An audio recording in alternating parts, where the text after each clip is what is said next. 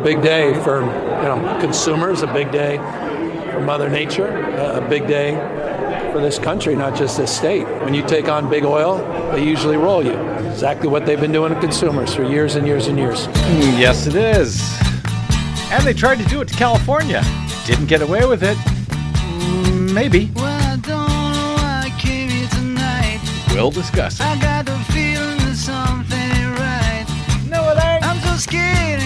I fall off my chair. And I'm wondering how I'll get down the stairs. Clowns to the left of me, jokers to the right. Here I am, stuck in the middle with you. Yep. From Pacifica Radio in Los Angeles, this is the BradCast. That's heard on KPFK 90.7 FM in LA, 98.7 in Santa Barbara, 93.7 in San Diego, 99.5 FM in Ridgecrest and China Lake, California. Also in California, in Red Bluff and Redding on KFOI and Round Mountains KKRN. Up in Oregon on the Central Coast on KYAQ, Cottage Grove's KSO, Eugene's KEPW, Lancaster, Pennsylvania's W News, Maui, Hawaii's KAKU, in Columbus, Ohio on WGRN, Palenville, New York's WLPP, Rochester, New York's WRFZ, down in New Orleans on WHIV, out in Gallup, New Mexico on KNIZ. Concord, New Hampshire's WNHN, Fayetteville, Arkansas's KPSQ, in Seattle on KODX, Janesville, Wisconsin's WADR, and Minneapolis, St. Paul's AM 950 KTNF. We also stream coast to coast and around the globe every day on the internet on the Progressive Voices channel, Netroots Radio, Radio for Humans. NicoleSandler.com, Radio Free Brooklyn, Workforce Rising, No Lies Radio, Verdant Square Radio, Detour Talk, and most of your favorite podcast sites. Blanketing Planet Earth five uh, or uh, more days a week. I'm Brad Friedman, your friendly investigative blogger, journalist, troublemaker, muckraker, and all around swell fellow, says me from bradblog.com. Thank you very much for joining us today. It has been an insane several news days. Uh, following, of course, on the heels of an insane news week last week, which at least uh, included uh, some encouraging news for the beginning of some liability for the wildly corrupt propaganda institution known as Fox News, the beginning of some criminal accountability for our wildly corrupt former president, the beginning of some electoral accountability for the corrupt, gerrymandered Republican Party in Wisconsin at its Supreme Court, and at least some shame, some shame for the wildly corrupt Supreme Court Justice Clarence Thomas after decades of secretly accepting millions of dollars in luxury vacations from a top GOP donor. Yes, in violation of the law that is supposed to require even Supreme Court justices to disclose such gifts. All of that pretty positive news overall in a nation which, frankly, could use some positive news these days. Because then, of course, late in the week, some disturbing news to counter much of that from the appalling racist decision by Republicans in the Tennessee legislature to expel two young black assemblymen for having the temerity to participate in a peaceful protest of gun violence after a school shooting in Nashville, Tennessee. We have some breaking news on that just minutes ago. A Nashville uh, area county council has voted to name expelled state rep Justin Jones to fill his own vacated seat, reversing Republican lawmakers who ousted him. Uh, and another uh, black legislator to uh, for, for staging a gun control protest on the House floor, as Reuters reports it. So nice going, Republicans. Not only did you reveal yourself to be out and out blatant racists, uh, but it was all for naught because the guy you threw out is now going to be an assemblyman all over again. Oopsie. Oh well. Yeah. Funny how that turned out. Oops, yeah. Hi, Desi Doyen. How are you? I'm good. Uh, also, by the way, a, a far right wing activist uh, late last week, a Trump appointed federal judge who, for the first time in U.S. history, decided to overrule the FDA's approval of a popular safe drug that has been used for abortion in this country for more than 20 years. Uh, I will have more on that with a guest coming up a little bit later in today's show, along with details on what the uh, state of Idaho is now threatening doctors with, incredibly, under what is already regarded by many as the most extreme abortion law in the nation. And of course, we begin the week with yet another mass shooting, this time in, at a, uh, a bank in Louisville, Kentucky that is said to have uh, resulted in the deaths of at least five people, including the shooter, and has injured several others. If my count is correct, I believe that's the 148th mass shooting since the uh, beginning of 2023. More on all of those stories, no doubt, in the days ahead, but I want to begin today with a story that, thanks in no small part to all of those other stories, frankly, has not received the attention that I believe it deserves uh, over the past couple of weeks. We'll talk to my guest about that momentarily. It, it's a story of oversight and accountability as well, or at least the beginning of uh, that not just for folks here in California, but potentially everywhere else in the nation and maybe even across the globe. But it begins, at least, here in the Golden State, though it received very little notice over the past few weeks.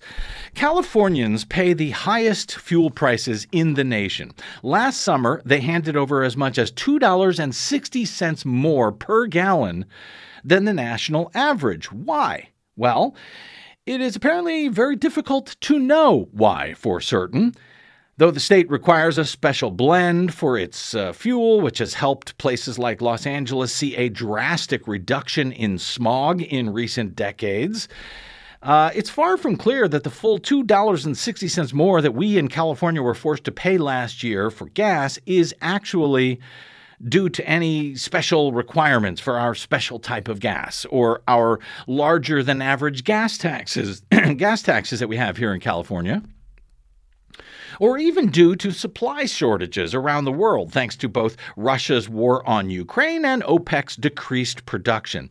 In fact, U.S. gas prices, not just in California, uh, have been higher than usual following both the worst of the COVID pandemic and the war against Ukraine. But at the same time, oil companies have reported all time record profits over that very same period.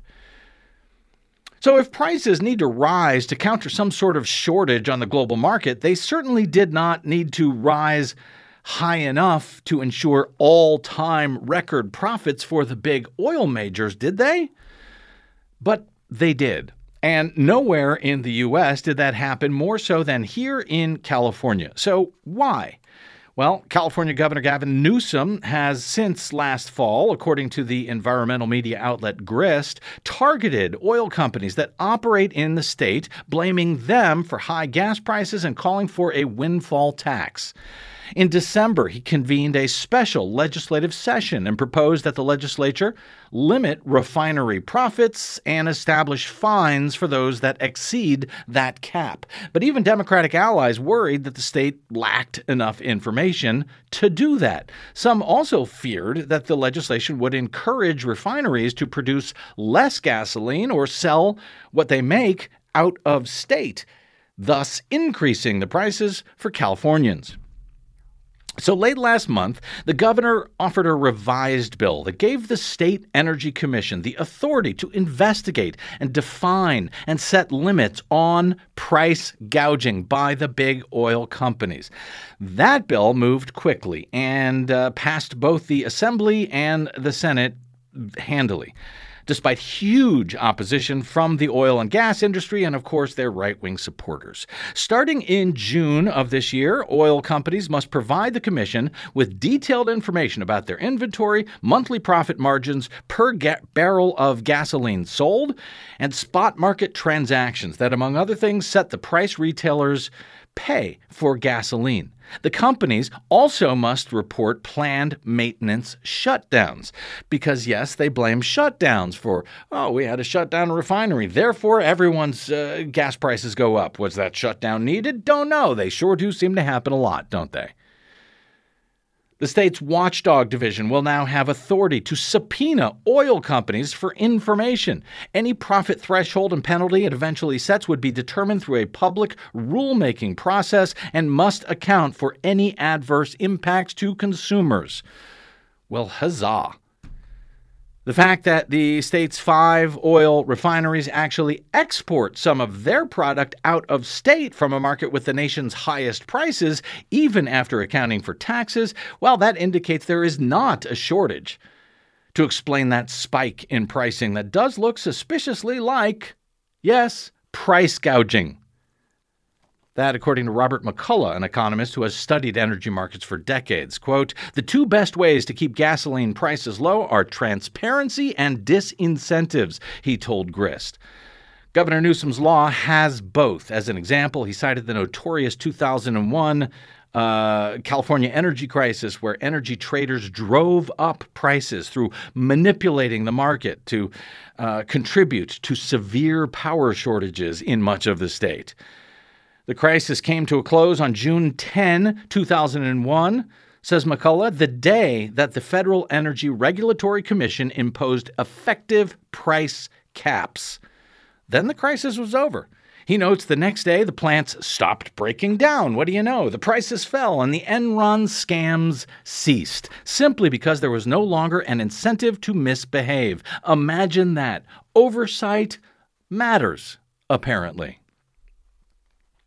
Spiking gas prices, spurred by Russia's invasion of Ukraine and oil industry profits of $200 billion, have prompted widespread calls uh, last year for price gouging investigations. President Biden even threatened to impose a windfall tax on big oil if it did not invest at least some of those record profits into lowering costs. But the sector's financial secrecy and its efforts to blame environmental regulations for the high cost of filling up, well, that's made price gouging notoriously difficult to prove. It didn't help, by the way, that every single Republican in the U.S. House voted against an anti price gouging law proposed by Democrats last year, even as those very same Republicans were trying to blame Joe Biden for big oil's war profiteering. But California, where gasoline hit an average of $6.44 a gallon last summer, is hoping to put a stop to that gouging. Last month, Governor Newsom signed legislation bringing unprecedented transparency to how oil companies like Chevron, Phillips 66, Valero, how they operate in the state. It also creates a market oversight division within the California Energy Commission that could, depending on its findings, limit gas refining margins the amount that refineries earn per barrel of gas after subtracting production costs. Any ceiling the Commission establishes would come with a penalty for those companies that exceed it. The oil companies and their supporters on the right fought hard against this initiative, as you might have expected. But as you might not have expected, they appear to have lost this fight for now against Gavin Newsom. Here is uh, Governor Newsom at the uh, recent signing ceremony for this law for what he described as a landmark measure, not just for the state of California, but for the entire nation and the world.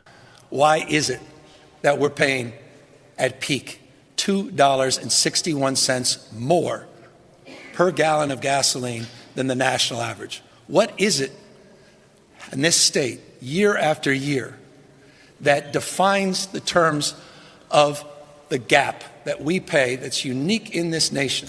When you consider all the fees, all the unique environmental blends, there was still no justification coming from the oil companies. That mystery surcharge remains a mystery to this day. But finally, we have the ability now to get into that black box and put the light of day to begin to understand this web of complexity on the spot markets, the refineries, the relationships to the gas stations, global, not just domestic supply. Finally, we're in a position to look our constituents in the eye and say, we now have a better understanding of why you're being taken advantage of. Poor people, hardworking folks, folks out there with you know, 1980 old, beaten down cars, driving one, two hours a day to work Folks out there in rural parts of California just struggling to make ends meet, $2.61 more per gallon, $6.42. That was in the aggregate. Folks down in LA, it's up to $9 for gasoline at the time when oil, crude oil prices were dropping. And there were no increases in taxes, no increases in fees in the state of California. So, yeah, maybe the beginnings of some accountability for the big oil companies here, at least in California. The new law is the first in the nation that attempts to bar big oil from inflating gasoline prices, blaming those increases on government regulations, and then using profits to block environmental and climate policies. That, according to Kassie Siegel, senior legal counsel with the Center for Biological Diversity. Siegel, who has uh, spent more than a decade working on oil and gas in- issues in the state, she notes that. Um, the uh, industry recently spent $20 million to place a referendum on next year's ballot to try to roll back health protections for neighborhoods impacted by drilling.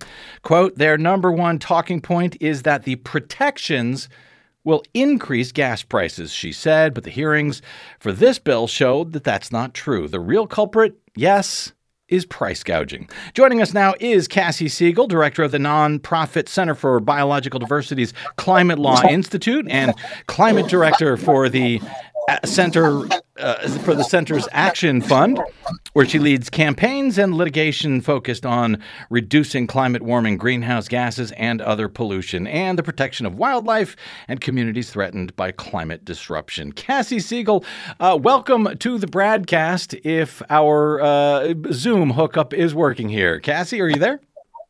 I'm here. Thanks so much for having me, Brad. It's great to be with you. Great to have you here. Uh, sorry, we're, we're wrestling as usual with some uh, technical issues, but you're coming in loud and clear at this point. Uh, with everything else going on in the news, and there is a lot of it, uh, this measure has not received the attention I think it deserves, either nationally or even just here in California. Is this a uh, as as landmark a measure as it appears to be to me. The first time any of us really uh, at the state or federal level will have this sort of mandated insight into uh, an oversight of the oil companies, the way they operate. Um, that you know they seem to rise raise prices at will, uh, whether market conditions demand it or not. Uh, is this uh, the big deal that it sure seems like to me? I think it is. And I think that was an absolutely awesome uh, introduction. And one of the things that I think is so important about this new law is that it directly confronts the big oil playbook mm-hmm. that we, we, we see them carrying out. Big oil knows that its days are numbered. Mm-hmm. And, you know, it, it is a declining industry. It's declining first here in California, but they have a plan to maximize their profits and maximize the damage they do on the way out the door. And this new bill, the first of hmm. its kind in the country, is a really important part of pushing back on that and protecting Californians from this destructive industry. As noted uh, at the federal level, Joe Biden and the Democrats had been trying to take on the oil majors, uh, an anti price gouging bill there, uh, what they call price gouging, only to be prevented by Republicans in Congress. Is there any real question at this point as to whether there is price gouging going on by the industry. And if so, is the California measure now designed to reveal the hard evidence of that or uh, or to prevent it or or both? Yeah, it's it's both, and that's exactly the case. And about 99% of um, oil refining in California is done by only five companies. And so California is very vulnerable mm-hmm. to this price gouging. There has been essentially zero transparency or oversight um, uh, of, of the situation, but but we can see clearly that when prices spiked the profits spiked mm-hmm. of these refiners. So, you know, it's been called the mystery surcharge, but it's really not that much of a mystery. right. um, and, and this bill directly confronts that. The California Energy Commission is now going to have the power to go directly get the information that it needs to assess the price gouging, to, to assess a penalty mm-hmm. if it continues to go on, and to otherwise regulate this industry to protect Californians. Jamie Court, the uh, president of the nonprofit Consumer Watchdog, notes that uh, oil refineries have historically made about 32 cents of profit per gallon. Last year, their average for the year was 66 cents per gallon. Again, that's not the uh, the price that they had to raise it because of uh, per- shortages, real or perceived. Um, but if I feel like I just need to spell this out, Kassie, uh, if they are making record profits, if they are making you know 66 cents of profit per gallon rather than 32 cents, how can that not be price gouging? I mean, what is there actually left to figure out here? That that is exactly the point. And you know it it may be that there is price gouging going on at the retail level too. Mhm. some industry observers you know they have a debate. How much is at the refining level and how much is at the retail level? But regardless it's clear that the greedy profiteering is going on it needs to end. California is by far the most profitable market for the oil industry. They make 30% more profit here in california than any other Mm. part of the country And and now, what should their profits be? And I guess we have to ask this question because now you're going to have some sort of an oversight board who sh- will determine uh, what is a fair amount of pros- uh, uh, profit versus what is actually uh, price gouging. Now, when uh, and I also wonder, you know, when it comes to things like home heating. There's a state board that determines, you know, what the rate will be, but that is not the case with gasoline, right? Is is there any reason that gas, gasoline, is not regulated in the same way that you know home heating is, for example? The reason is that the oil industry is the richest and most powerful industry on earth. Hmm. And for over 150 years, this industry has gotten its way in California. And th- that's the only reason. And, you know, as you mentioned, price caps work. And so the California Energy Commission will have the um, power to set um, to set a, a, um, a profit cap and to issue a penalty if the um, companies continue to exceed that. Catherine, I- yeah, go go ahead. Yeah, you know, I, I- I would I would also say as, as to the question, well, how much how much profit is okay? Yeah, One thing to keep in mind is the damage that the oil industry has caused. I mean, this is an industry. One one of the reasons that the transparency measures are so important. This is an industry that has known about the harm that their Mhm. dirty products cause to the climate for over half a century. hmm And what they decided to do was to lie about the climate science and block alternatives to their dirty products. So this is a, and it's an industry that should be made to pay Mm. for their damage. So I just want to, you know, add add that yes. add that into the equation here. This is not just any industry that we're talking about. No, it is not, and thank you for adding that. Let me uh, let me speak up, if you will, for the industry for a moment. Catherine Ray Reheis, I'm not sure Reheis Boyd. Uh, she's the president and CEO of the Western State. Uh, Western States Petroleum Association, essentially a big oil lobbying group. She disputes the idea that there is any price gouging going on at all, apparently. I'm not sure how she explains those record profits, but she argues that the real reason the prices are going up is because there's just not enough supply. We need to drill more, essentially. She told uh, Grist, quote, What's happening right now is every policy we're passing, whether it's a windfall profits tax, which I don't think we've passed, whether it's a governor who won't issue permits on crude oil, whether it's restricting any kind of ability to get more oil to market, all of those things tighten supply and increase price, she claims. That, of course, is echoed by Republican officials at both the state and federal level. Kassie Siegel, your response to those claims.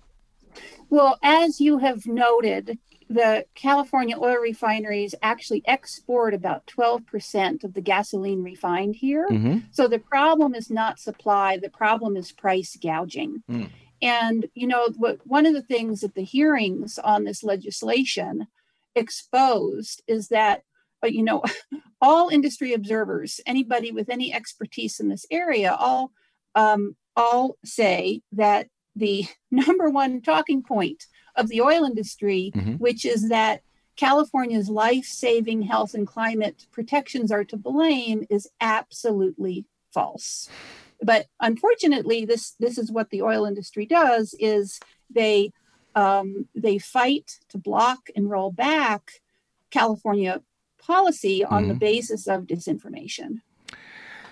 There was quite a bit of what I read to be uh, disinformation, Kassie, in the um, San Diego Union Tribune, which did an article on all of this, which sort of asked the question uh, Will uh, Gavin Newsom's new law immediately lower gas prices? Now, the fact of the matter is, I don't believe that they ever said uh, that this law would lower gas prices. And we'll get to that in a second. But uh, the paper just ran one person after another saying, no, no, no, it won't do that, it won't do that, and giving their reasons why they didn't like the bill. Now, it sounds like, you know, when you got one person after one so called expert after another saying, no, no, no, it's not going to uh, lower prices immediately, you think, well, that must be a failed bill, even though the bill did not intend to do that. What it tends, intends to do is, you know, begin a process of transparency over these companies. There was one quote in there that I, I do want to mention because I want to ask you about it. Alan Gin, University of San Diego, said if the oil companies are not gouging consumers in California as they claim,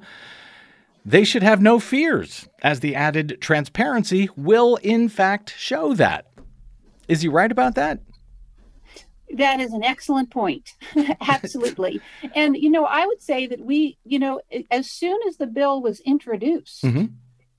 we actually did see the refiners' profits and gas prices go down. Hmm. And there is nothing like some sunshine um, in the system to defer to, to deter price gouging in the first place. And that is that is the number one intent of the legislation is to stop the price gouging from happening in the first place. Of course, there also needs to be um, enforcement ability and the ability to, to issue that penalty if it keeps happening.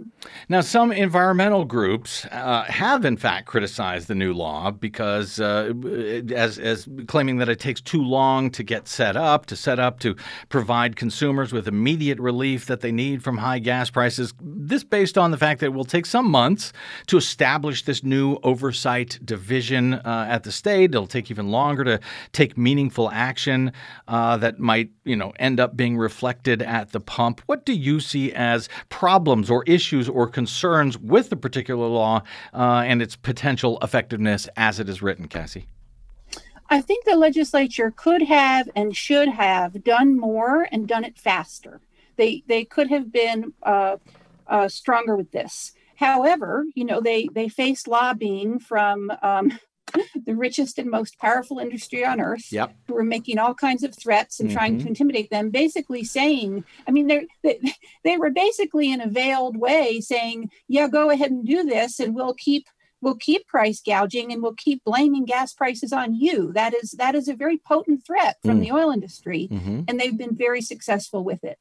Um, and so the bill that was that was passed um, uh, sets up a system and, and gives it to the California Energy Commission to do the investigation and then to set the penalty. So that's a lot to put on the California Energy Commission, and we will certainly need to to hold them to it. However, there's a lot to love in this bill. I mean, there's a lot of good government at work in this bill, and sure, sure, it should have happened a long time ago. Sure, it could be stronger, but it is a very important. Um, it is a very important step. There's a lot to love in this bill. It's a lot of good government. Of course, that presumes you like government in the first place. And I've noticed, uh, you know, some in in uh, in other seemingly unrelated industries uh, were were asked about this bill. Interestingly enough, in the uh, uh, San Diego Union Tribune, in that piece I mentioned, uh, Chris Van Gorder, for example, of Scripps Health told the the paper quote while I was as frustrated as anyone with the increased gas prices we already have antitrust laws and regulations to manage monopolistic behaviors it would become very problematic to start passing industry specific price gouging laws who would be next he asked the pharmaceutical industry and of course I thought to myself yeah that's a great idea how about the pharmaceutical industry make them next he added this is a very slippery slope well I think I kind of like this slippery slope, Kassie. Uh, uh, others have suggested that this same type of legislation could be applied to other industries, like the you know internet service, for example. Is there anything wrong in reading this article? It just kind of blew my mind because you know, the presumption is there is something wrong about good government. There is something wrong about oversight of industry. Is there anything wrong with, you know, oversight, setting maximum profit rates for industries that, like the internet, like healthcare, uh, like, of course, the oil and gas industry, are all products that, uh, you know, we need to live. You would think that this is a full communist takeover of these industries, the way some of these industry titans seem to be freaking out about it. Absolutely. And in fact, attacking government regulation is part of the playbook. It's the big oil playbook, it's the big tobacco playbook. We see it again and again. You know, we, we have a precedent for this, you know, back back in the late 80s Prop 103 imposed a reasonable rate of return on insurance companies. And the insurance companies mm. said, if you do this, it, it'll be a disaster, right? The, the insurance insurer is going to f- flood the state, uh-huh. be a big problem. But in fact, the cost of liability uh, insurance decreased mm-hmm. by um, by over five percent in hmm. California, Imagine. while increasing nationwide. So it is in fact um, a really important role for the for the government to play in protecting people. It, yeah, it really is the same old uh, song and dance, the same old arguments. It's uh, you know, when it comes to climate, uh, the fossil fuel industry, of course, has been just repeating the efforts that big tobacco used uh, 20 years ago to uh, stop regulations against that deadly industry. And it's literally not just the same arguments, but it's the same people making the same arguments all these years later and using the same scare tactics.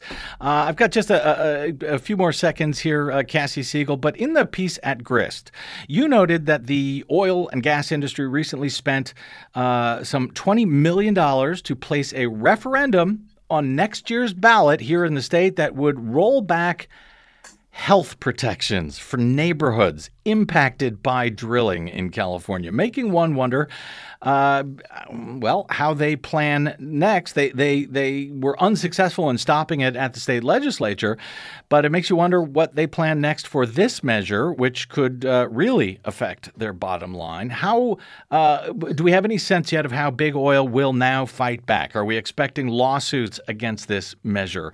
Uh, is there any room for those uh, as you see it? Uh, will there be efforts to nullify it via a you know fossil fuel funded ballot initiative. Uh, what can they do? Because I'm sure that whatever there is, they will do.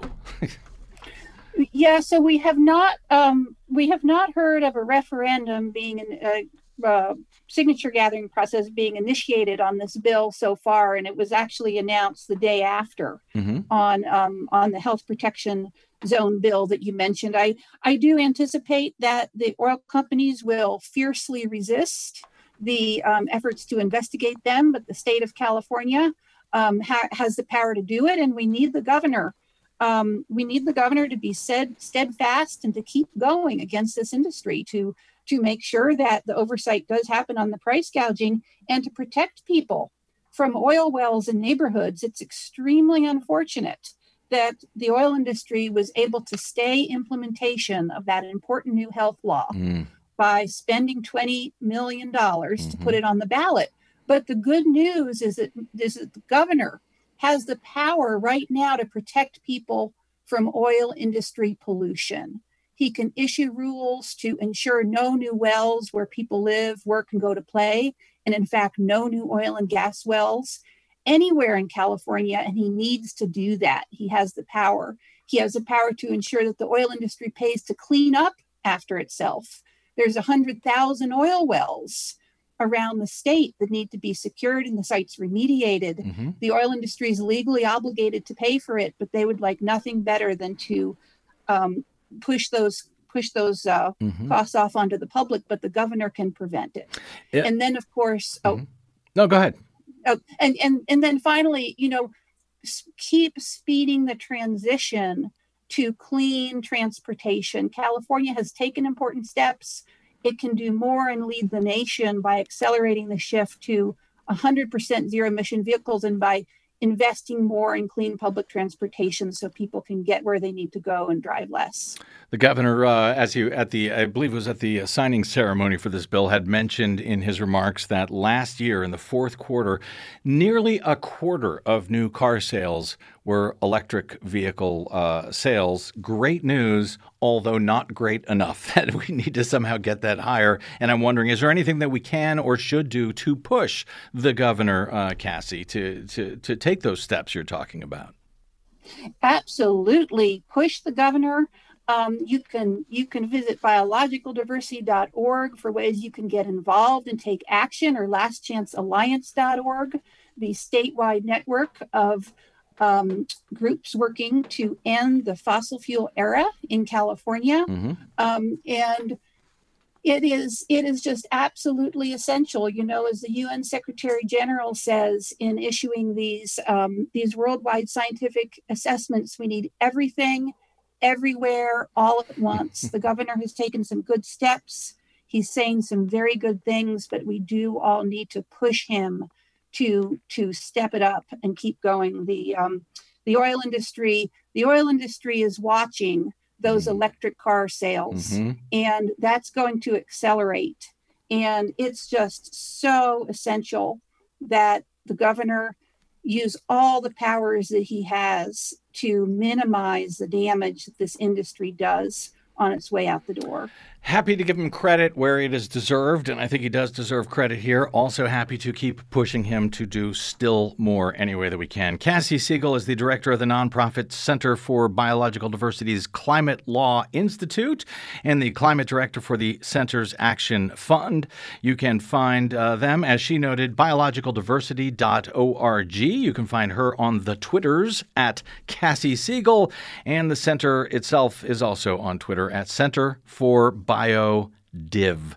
Kassie Siegel, really appreciate you joining us today. Very insightful, very helpful, and uh, looks look forward to speaking you uh, speaking to you again in the future with hopefully more good news just like this. Thank you, Kassie. it's my pleasure thank you so much You bet. All right, we got to take a uh, we got to get to a quick break here. We'll come back with our second guest of the day. Uh, but Desi Doyen, I don't know if you uh, heard because you were on the phone there uh, with someone. Uh, Kassie said uh, we need to do everything, everywhere, all at once. That is the When it theme comes to- of uh, of everything these days. I Isn't mean, it, yes, we really we really do have to do everything everywhere all at once, and it'll turn out great. All right, we need to. Uh, everything will be fine, I'm sure. Uh, we do need to take a quick break. Uh, after we return, however, the bizarre, uh, frankly twisted, in my opinion, ruling by a far right religious ex- religious extremist. Activist federal judge on Friday attempting to overturn the FDA's more than 20 year old approval of a critical abortion pill uh, and a lawsuit that has yet to get much attention out of Idaho, where doctors uh, licensed to practice medicine are now being threatened if they so much as even tell a patient that they may legally get an abortion in a different state where the practice is not yet banned.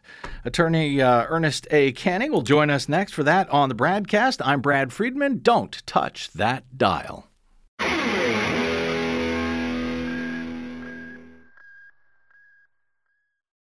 Hi, this is Desi Doyen from the Green News Report and the BradCast. What the public hears on the public airwaves matters. At the BradCast, we do our best to bring you accurate news and analysis on the issues that actually matter, and we do it all independently without corporate or political influence. But we can't do it without you, now more than ever. Please help us stay on your public airwaves by going to bradblog.com slash donate to help keep us going. That's bradblog.com slash donate and thanks.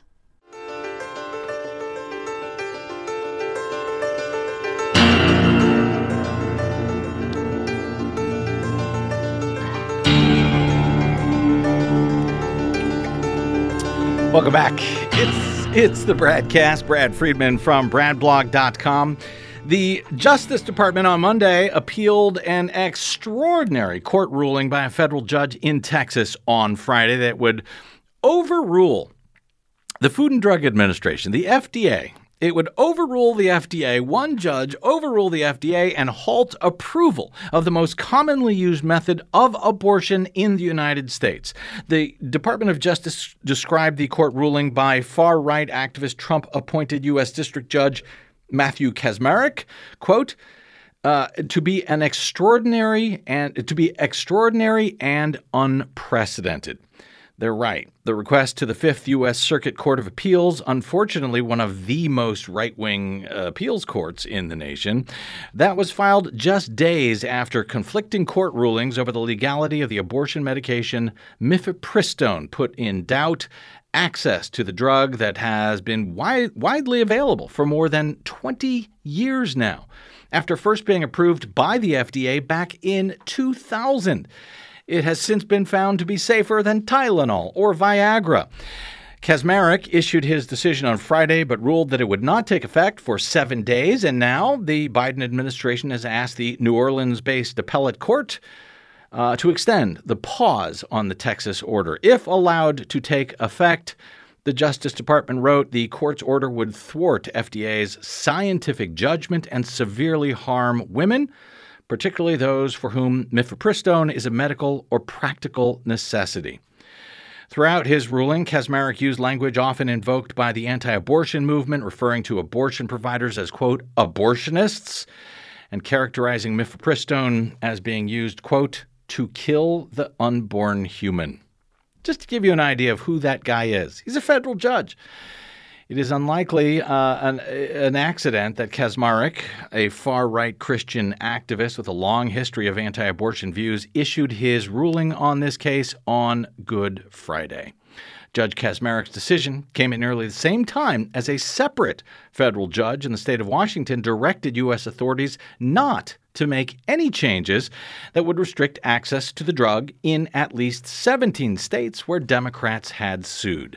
And while those whiplash decisions play out in court, our our own long toiling legal contributor at bradblog.com filed a piece today regarding a new lawsuit filed by doctors and Planned Parenthood in Idaho to challenge what is arguably the most extreme anti abortion legislation in the country.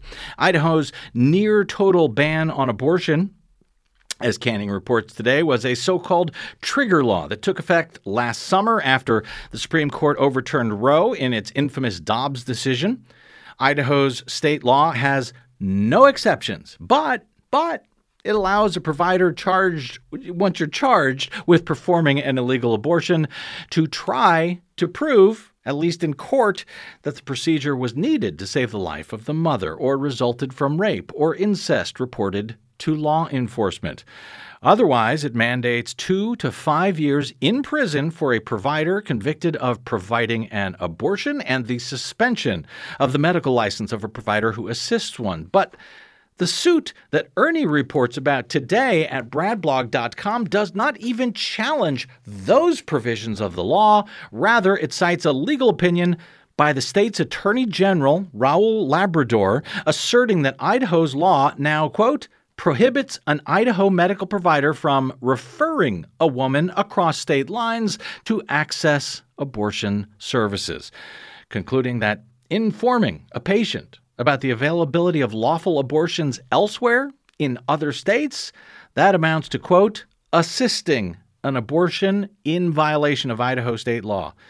That violation, the Attorney General added, would trigger a suspension of a medical provider's license to practice medicine in the state. That's right, doctors in Idaho are now barred from even telling their patients that they can get legal reproductive services in other states, and they can lose their ability to practice medicine if they do so which the plaintiffs suing in federal court describe as violations of the Constitution's First Amendment free speech clause, as well as the Interstate Commerce Clause and the 14th Amendment's right to due process. Joining us now for more on this is Ernest A. Canning, as noted, a longtime BradBlog.com legal contributor and uh, usually happy retired, happily retired attorney. Welcome back to the BradCast, amigo. Do we have you there, Ernest Canning? Hi, Brian. How Brad, are you, can sir? you hear me? Yes, I can indeed. Thank you, sir, for joining us. Uh, hey, Ernie, let's uh, let's start with the uh, Texas ruling by this uh, Judge Kacsmaryk. Uh, you wrote about um, about him. You, in fact, you warned about him really in a very helpful, a detailed explainer at Brad Blog back in February that I will link to when I post today's show, uh, trying to give a heads up that the quote nation, uh, nationwide right to medication abortion was now at stake. That was your headline, but you had argued, in fact, that the case filed in Texas with Kacsmaryk. Uh, purposely filed there, by the way, because any federal suit in filed in North Texas specifically goes to this religious anti-abortion zealot uh, as the only federal judge in Amarillo, Texas, that that case should have been simply dismissed entirely for several reasons. What were those uh, reasons, the main ones, and and how did Kacsmaryk overcome them in his ruling on Friday, Ernie?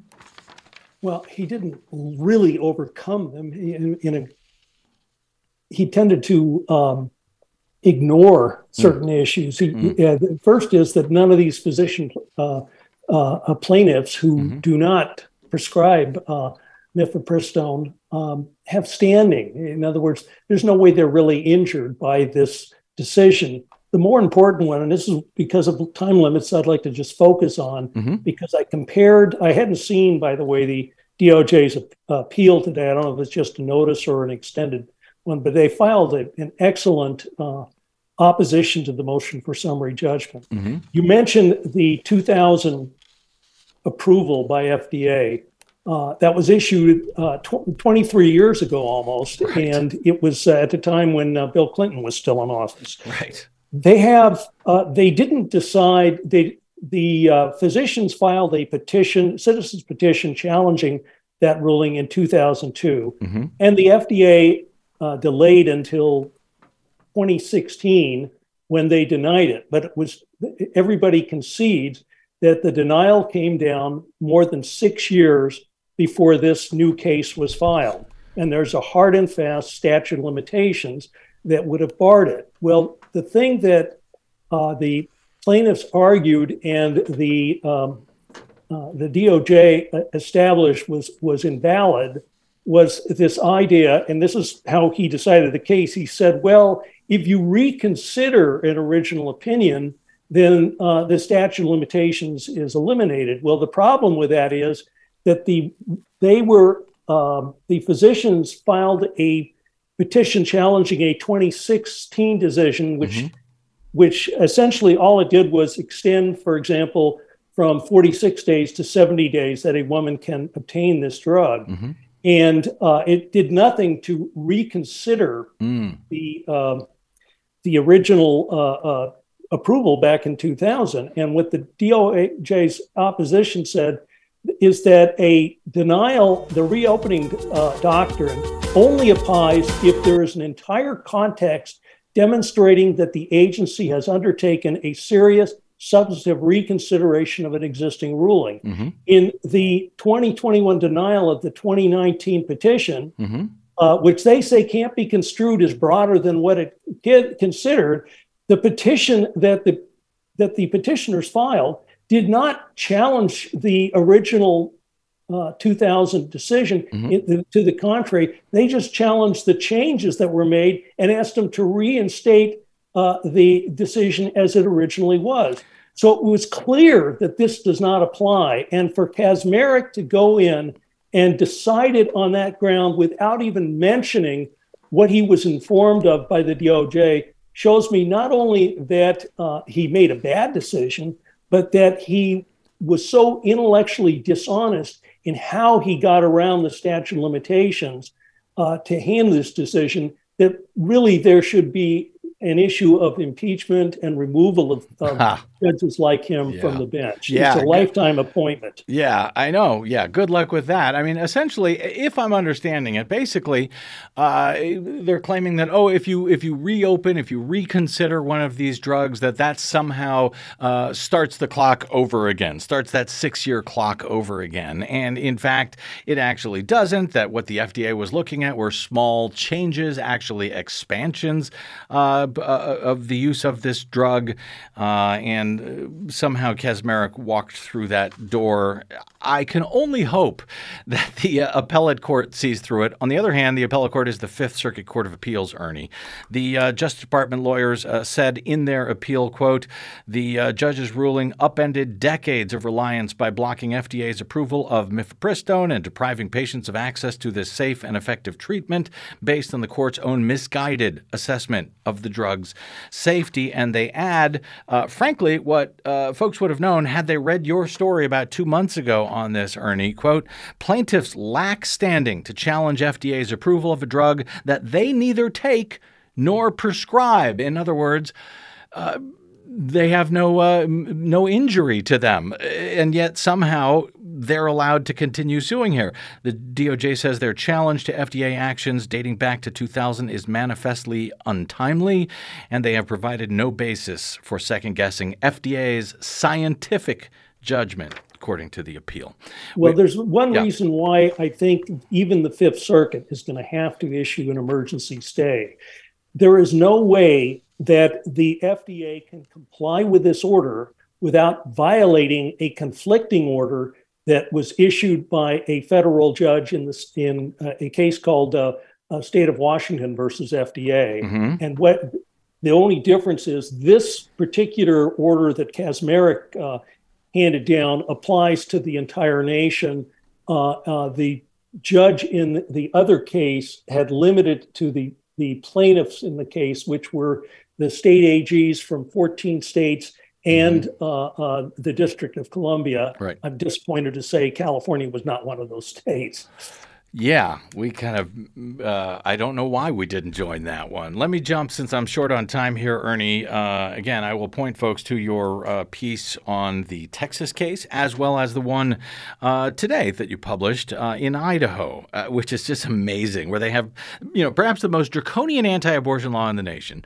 The attorney general there is now threatening to suspend the licenses of physicians who merely tell their patients well, you know, they can't perform an abortion, uh, but they uh, may, uh, you know, go to uh, receive a legal abortion in a different state. Planned Parenthood and a number of the state uh, doctors have filed a federal suit. They claim this aspect of the law is a violation of the Constitution on several grounds, but the most obvious seems to me to be simply freedom of speech, Ernie.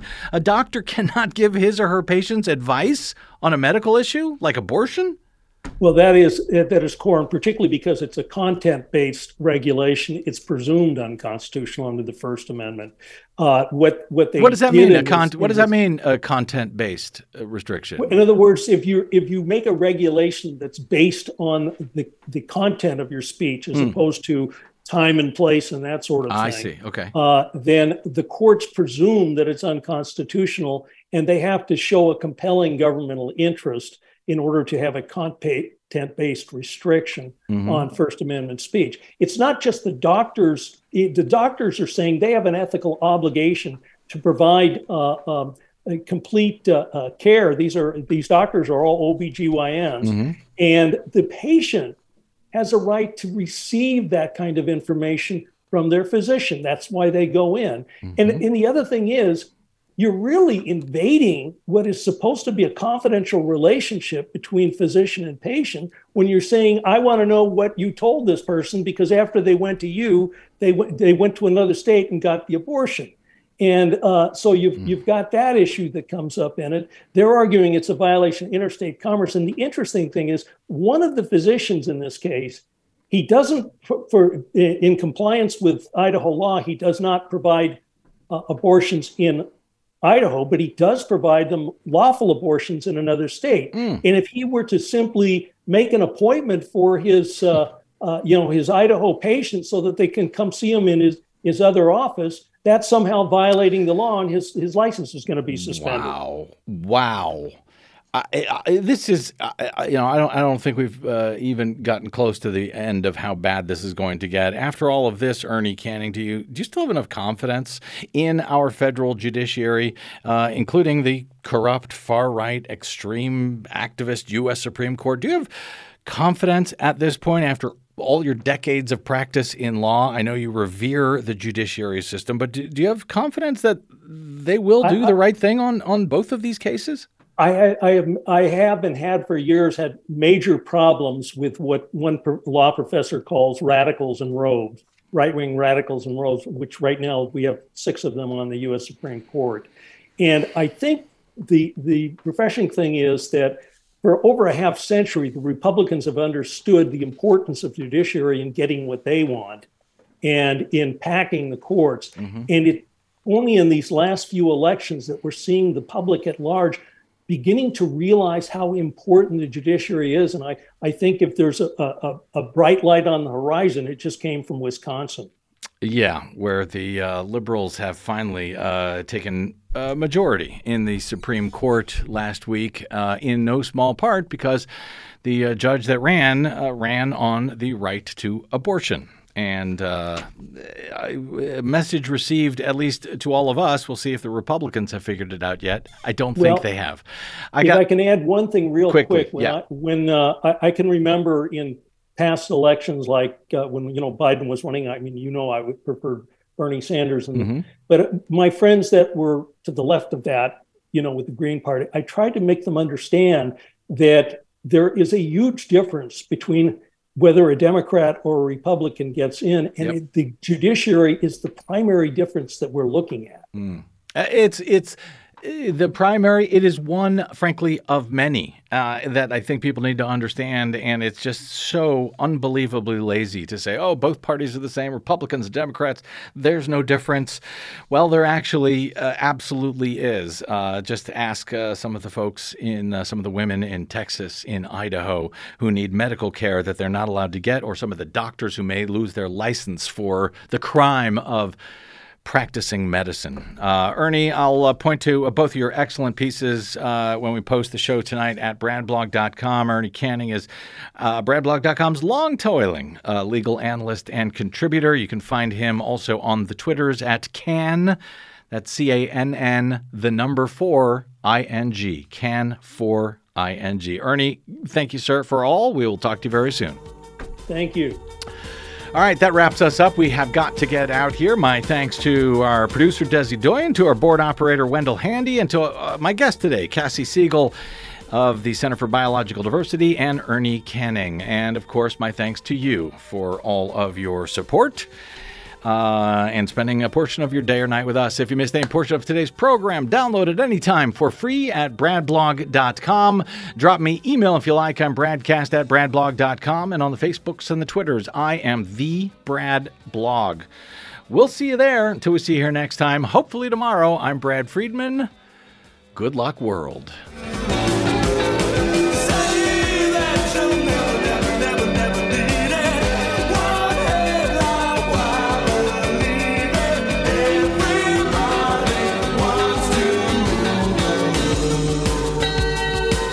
Listening to the BradCast. We are 100% listener supported thanks to listeners like you who stop by bradblog.com slash donate.